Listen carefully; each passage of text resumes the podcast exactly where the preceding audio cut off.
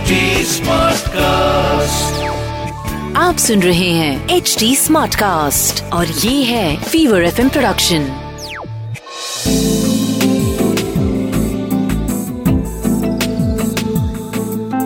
एक अधूरी कहानी। एक अधूरी कहानी कहानी वाला देव के साथ।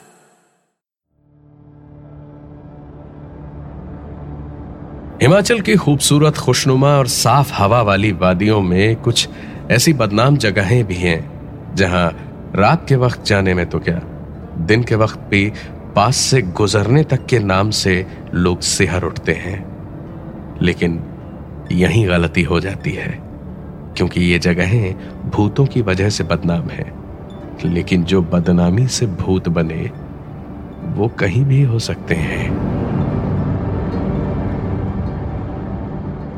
सन 2009 सर्दियों का मौसम था। इस बार बर्फबारी कुछ ज़्यादा ही हो रही थी। फ्री मोबाइल कॉलिंग और एसएमएस के लालच में कईयों ने देश भर में मोबाइल खरीदे थे। हिमाचल में भी कुछ ऐसा ही हाल था। लेकिन ऐसी बर्फबारी में नेटवर्क आता जाता रहता था। दिल्ली से वीकेंड के वक्त पे एक बड़ा सा क्राउड साल भर आया करता था हिमाचल में। लेकिन फ़िलहाल, पिछले दो साल से आए रिसेशन और ऐसी सर्दी में भीड़ कम ही थी इस बार। अगर किसी को सुकून के नाम पे अकेलापन चाहिए हो तो ये बिल्कुल सही जगह और सही वक्त था यहाँ होने का। नमन भी ऐसे ही लोगों में से एक था। कसौल से 45 किलोमीटर दूर मलाड़ा नाम के गाँव में उसके दोस्त ने एक छोटे से होम स्टे का पता दिया था, हिमाचल होम स्टे जहाँ वो साल भर पहले आया था। नमन ने अपने दोस्त से कई किस्से सुने थे उस जगह के। बड़ा अच्छा खाना था, पानी गजब का था। कितना भी खाओ, हजम बड़े अच्छे से हो जाता था। बहुत खूबसूरत जगह थी। पूरी प्रॉपर्टी को प्लान करके बनाया गया था। बड़ी सी ज़मीन पे दो मकान बने थे। एक में आमने सामने चार कमरे थे, जो होम स्टे था, और उसी के आखिरी वाले कोने के कमरे में नमन को ठहराया गया था। दूसरा मकान उससे कुछ पचास मीटर दूर था, जो बाहर से बिल्कुल इसी मकान की तरह दिखता था। नमन कल ही पहुँचा था और आज एक पूरा हफ़्ता यहीं रहने का प्लान था। पहुँचने में काफ़ी रात हो गई थी। दिन के तीन वक्त का खाना, जब मांगो तब चाय और रात को सर्दी में ड्रिंक्स का भी पूरा बंदोबस्त था।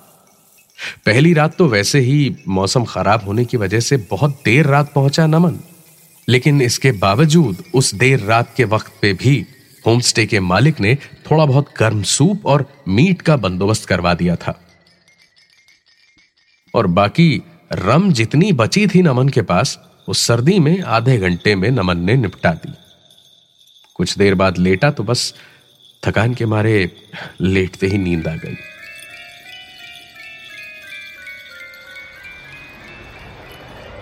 अगले दिन सवेरे सवेरे ही नमन की नींद खुल गई। घड़ी देखी तो रात के तीन बज के सोलह मिनट हो रहे थे। तेज हवाओं की आवाज़ से उसकी नींद खुली थी। लेकिन हवाओं के साथ साथ कमरे के ठीक बाहर किसी के चूल्हे में खाना पकाने और शायद ठंडी हवाओं से बार बार बुझते चूल्हे को फूंक से जलाने की कोशिश कोई कर रहा था। नमन उठ के बाथरूम गया और बेसिन में नल चला के मुँह धोने लगा। मुँह धोते धोते उसने महसूस किया कि चूल्हे वाली आवाज़ बढ़ रही थी। और साथ में फूंकने वाला खांस पी रहा था। पर यह वॉल्यूम कैसे बढ़ सकता है? एक निश्चित दूरी से आवाज़ तो एक ही लेवल तक आएगी ना?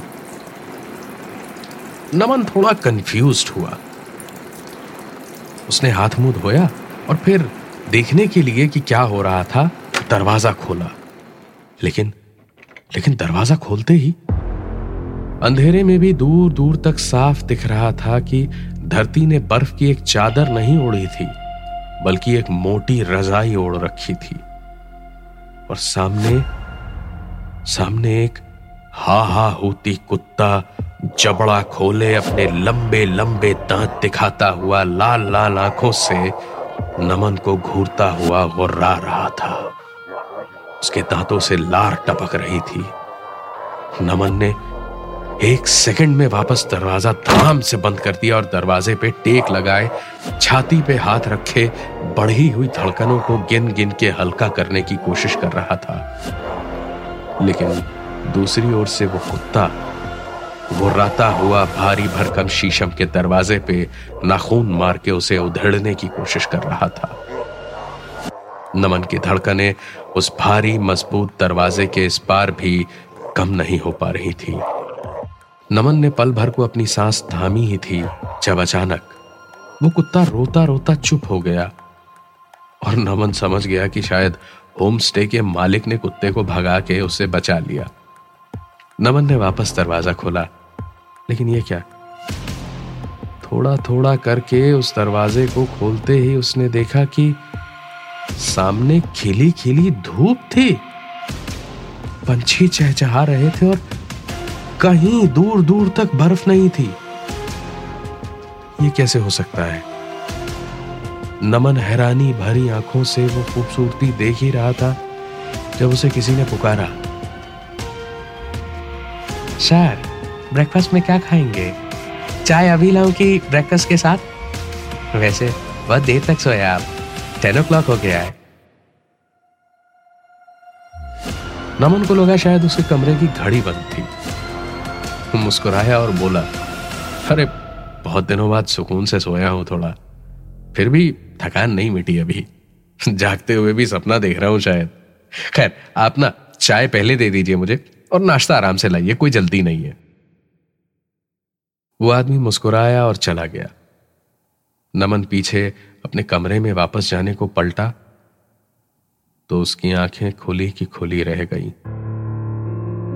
चारों ओर खिली धूप थी, लेकिन नमन के होम स्टे वाले मकान के अंदर रात के अंधेरे जैसा घुप अंधेरा दिख रहा था, और अंदर उस इकलौते हल्के से बल्ब की रोशनी में भी घड़ी में वक्त साफ़ दिख रहा था। तीन बज के सत्रह मिनट, और उस घड़ी की सेकंड्स के सुई की टिक टिक यहाँ तक। साफ़ साफ़ सुनाई दे रही थी। नमन वहीं के वहीं खड़े खड़े जैसे जम गया। आँखें फाड़ फाड़ के उस घड़ी को बस घूरे जा रहा था कि तभी उसके पीछे उसके होमस्टे वाले मकान का भारी भरकम शीशम का दरवाज़ा बंद हो गया और नमन ने देखा, वो अपने होम स्टे के चारों कमरों के बीच की गैलरी में खड़ा था और सामने दो बेंत की कुर्सियों के बीच रखी कांच लगी बेंत की टेबल पे। धुआँ उड़ाती गर्मा गर्म चाय की प्याली रखी थी। नमन को इस बर्फीली ठंड में भी टपा टप पसीना आ रहा था। और ठंड नहीं, वो डर के मारे थर थर काँप रहा था। समझ ही नहीं आ रहा था कि ये हो क्या रहा था और वो करता भी तो क्या। नमन नमन किसी बच्चे की तरह वहीं बैठा बैठा रोने लगा। घुटनों में अपना मुँह छुपाए बैठा था एक कोने में कि उससे एक आवाज़ बोली, अरे सर, आपकी चाय तो ठंडी हो गई। मैं गर्म करके ले आता हूँ। आप ये लीजिए ब्रेकफास्ट खाइए ना, शुरू कीजिए। मैंने खुद बनाया है। नमन ने सर उठा के देखा तो वो अंदर नहीं था। वो बाहर ही था। धूप भी थी फूल भी खिले थे चारों ओर और, और पंछियों की आवाज़ भी थी। लेकिन कुछ तो अलग था। वो किसी बच्चे की तरह थूथन लटकाए बैठा और प्लेट की ओर ताकने लगा। उसके सामने वो आदमी नाश्ता कह के जो प्लेट रख के गया था वो प्लेट जगह जगह से टूटी थी। उस पर जो रखा था वो खाना था या नहीं पता नहीं क्योंकि उसे सड़े हुए भी शायद महीनों बीत चुके थे। सूखा हुआ कुछ काला काला सा था बस। बदबू तक नहीं थी उसमें। नमन ने नज़र उठा के देखा, होमस्टे के मालिक का मकान किसी टूटे फूटे खंडहर जैसा दिख रहा था।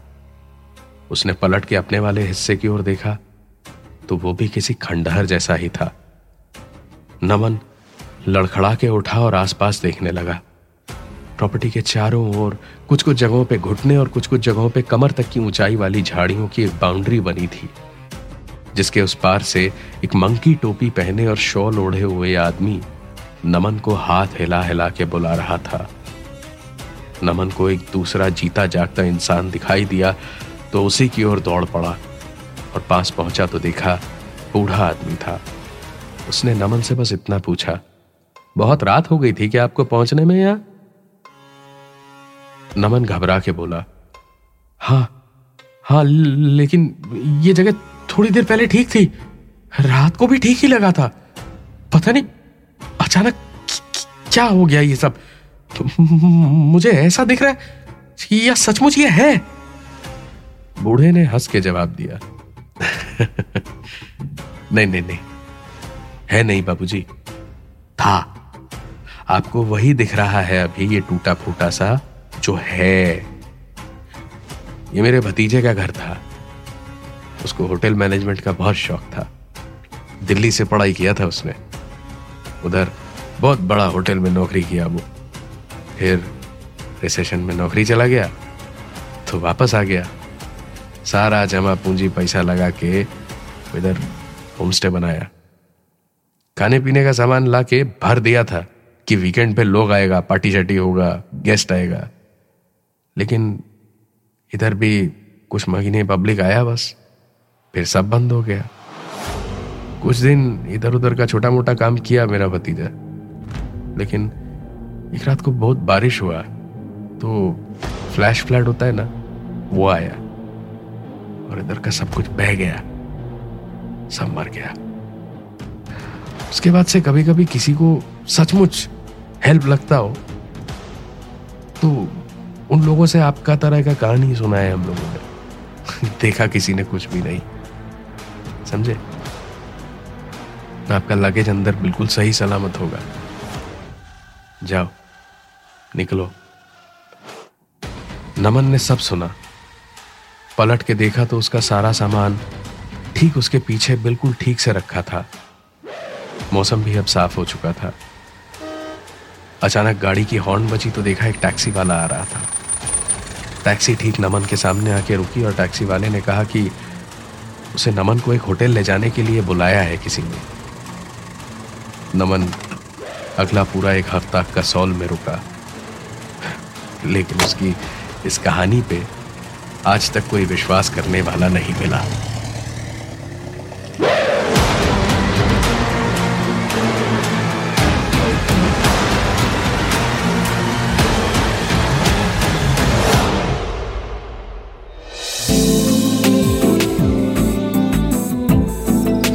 आप सुन रहे थे एक अधूरी कहानी।